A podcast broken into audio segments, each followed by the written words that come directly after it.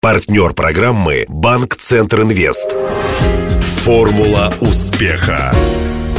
Здравствуйте. У микрофона Денис Малышев. И это программа «Формула успеха». Радио Ростова готовит ее совместно с Ассоциацией выпускников ЮФУ к столетию вуза. Сегодня гость студии, заведующий отделом археологии Азовского музея-заповедника Андрей Масловский.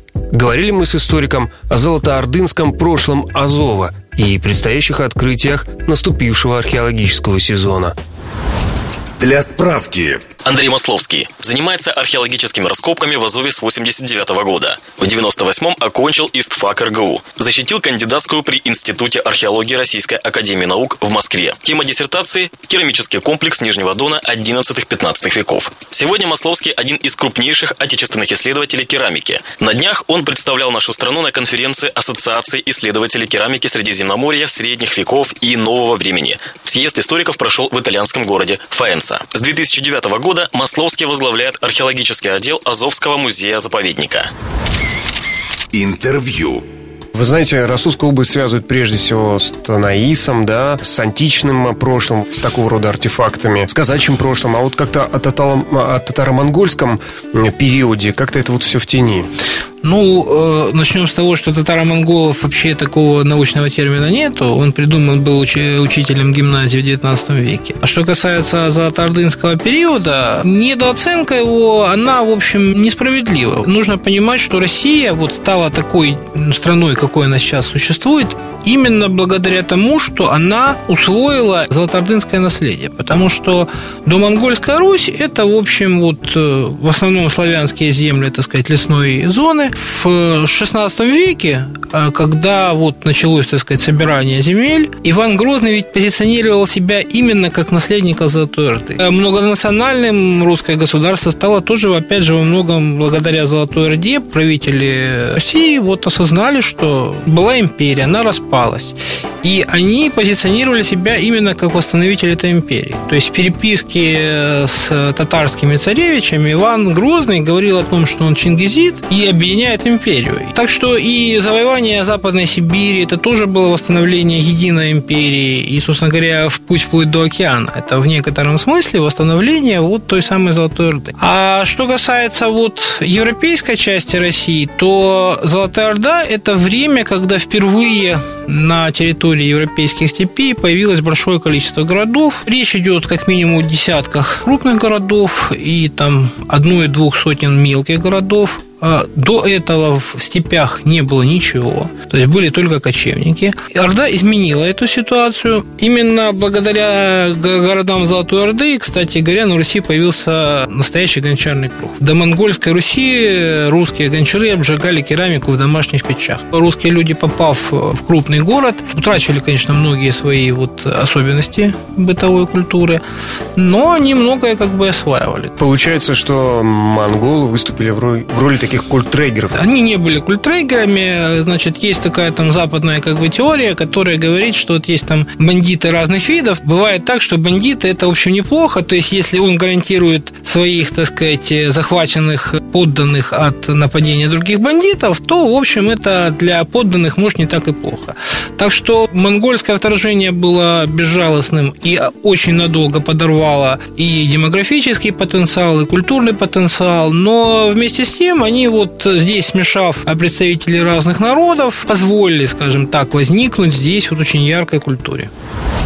Для справки. История Азова началась более двух тысяч лет назад, когда на пересечении торговых путей между Европой и Азией возникли первые поселения степных племен. В 13 веке на этом месте возник золотоордынский город Азак. Европейцы назвали его Таной. На его территории основали свои поселения генуэйцы и венецианцы. Золотая Орда нуждалась в крупном порте, куда могли бы заходить крупные морские суда из Средиземноморья. К началу 14 века Азак разросся до очень больших для эпохи Средневековья размеров. Его площадь превышала 450 гектаров гектаров. Для сравнения, Киев в 13 веке был в пять раз меньше. В конце 1395 года армия Тамерлана разрушила Азак. В 15 веке город возродился. Под защитой итальянских замков проживало несколько тысяч поселенцев. В 1475-м итальянские земли были захвачены турками, и следующие столетия прошли под знаменем борьбы за Азовскую крепость между османами и русскими.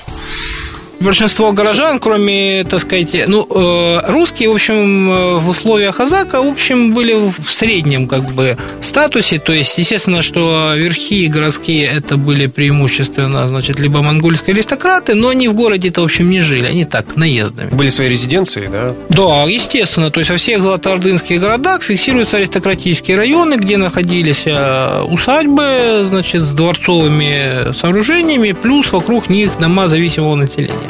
В Азахе, к сожалению, этот район изучен очень плохо, но он есть, и нам примерно известно, где он находится. А где сразу спрашиваю? Это в районе современного так называемого стадиона имени Лакомова, городского парка, городской больницы. Вот в этом районе находился аристократический, значит, район Азака с, как бы с усадьбами. Плюс к этому какие-то богатые купцы с Европы, с Ближнего Востока. И русские купцы тоже, в общем, были богатые. А вот, как ни странно, те самые степняки, потомки тех самых завоевателей, они оказались в городе на положении гастарбайтеров. Считается, что до того, как Ростов стал центром юга России, да, был Таганрог, а получается, до Таганрога был Азов. Нынешний Ростов в этом плане не может даже соревноваться с Азаком, потому что э, фактически вот э, экономическое, вероятно, все-таки административное влияние Азака простиралось аж э, до вот границ э, именно чисто русских земель южнее Рязани.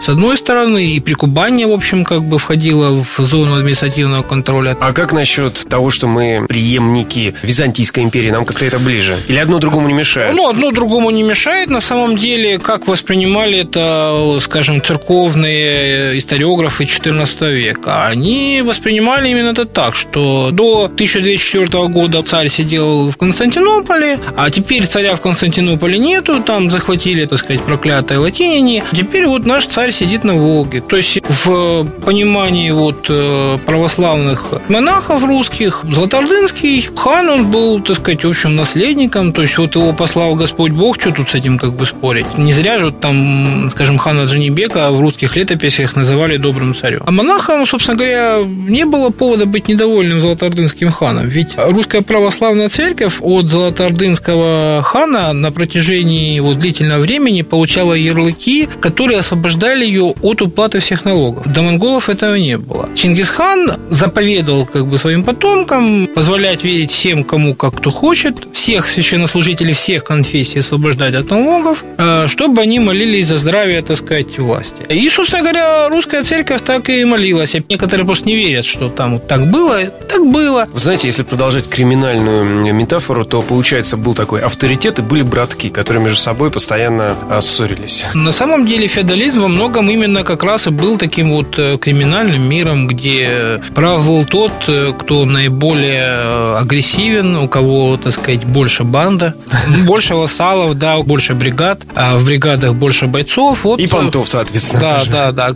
Программа называется «Формула успеха». И как бы вы могли составить эту формулу для жителя средневекового Азака времен Золотой Орды? Я думаю, надо было удачно родиться. Это единственная формула успеха, потому что все-таки как бы это феодальный город, то есть ты мог быть очень грамотным, квалифицированным ремесленником, но если ты был зависимым от какого-то монгольского аристократа, ну, с другой стороны, может быть, тоже как бы было неплохо. Ну, в общем, все зависело скорее от капризов судьбы, потому что что, к сожалению, история Золотоордынского зака, в общем, полна там всяких трагических моментов. И успешные были люди, которые вовремя родились и вовремя умерли. А социальные лифты вроде образования, вот то, что, в общем-то, сейчас еще как-то работает в современном обществе? Нет, социальные лифты, безусловно, были. В те времена, более того, в Монгольской империи, в принципе, любой э, человек мог э, получить, естественно, образование, там, стать чиновником, стать священником, купцом там каким-то удачливым, да. Но с течением времени, собственно говоря, это проблема любого такого государства. Если во времена Чингисхана, его там сыновей, там внуков, а вот эти лифты, они как-то работали, простой воин, так сказать, бесстрашный парень мог стать каким-то военачальником, то в 14 веке возможности такого лифта, они, естественно, сокращались. Когда общество стабилизируется, то и лифты становятся менее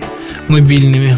В общем, случился застой. Средневековый золотоордынский. Что касается наступившего сезона, Уже он в разгаре? С марта начали копать. Погода не очень как бы. Сейчас исследуется раскоп в центре Золотоордынского города. А там э, есть еще и кладбище 15-17 века, периода существования итальянских замков и турецкого зова. И на этом же месте еще и русское кладбище 18 века. Вообще, надо сказать, что относительно как бы русского этноса, то русское население на Нижнем Дону существовало в районе как бы Ростова как минимум с начала 12 века. До там конца как минимум 16 века только вот с появлением для турок казачьей опасности вот эта вот традиция проживания здесь русского этноса прервалась. Ну и в 18 веке как бы началось новое освоение, и вот эти кладбища русские на территории Зова мы находим в разных местах. А на что еще планируете обратить внимание этим летом? А у нас раскопки всегда спасательные, так что мы планируем раскопать то, что подлежит уничтожению. Ну, на этом же раскопе не только 18, 17, там 15, но там еще и 14 век. Сейчас там копается какая-то колоссальных размеров яма, сейчас она уже метров 6 глубиной, из которой идет какой-то вот парадный сервис. Вообще очень странно, что вот красивая там керамика, вообще хорошие находки, они как-то вот идут кучно. То есть такое впечатление, что вот, ну не знаю, какой-то может там скандал был в семействе там или еще что-то. В этом году планируется, значит, раскоп на центральном городском могильнике 14 века, где будет ну, с полтысячи покойников. Причем это могильник где вот, скажем так, проживала самая старожильческая как бы часть населения. Ну и наверняка будут выплывать э, какие-то все новые и новые сюрпризы. Героем сегодняшней программы «Формула успеха» стал заведующий отделом археологии Азовского музея-заповедника Андрей Масловский. Беседовал с гостем Денис Малышев, помогали в создании программы Александр Стильный, Виктор Ярошенко и Илья Щербаченко. До встречи завтра в это же время. Формула успеха. Партнер программы «Банк Центр Инвест». На поле выходит малый бизнес Юга России. Сегодня он играет против сборной мира. У ворот опасная финансовая ситуация. Удар, еще удар. Да, бизнесу грозят тяжелые времена. Все замерли в ожидании. И Центр Инвест отразили удар по бизнесу. И предприниматели сразу переходят в контратаку. Идет активное завоевание рынка. Вперед! Гол! Кредиты банка Центр Инвест для малого бизнеса помогают победить. Узнайте о ваших преимуществах по телефону 23030 или в ближайшем к вам офисе банка. ОАО КБ Центр Инвест. Реклама.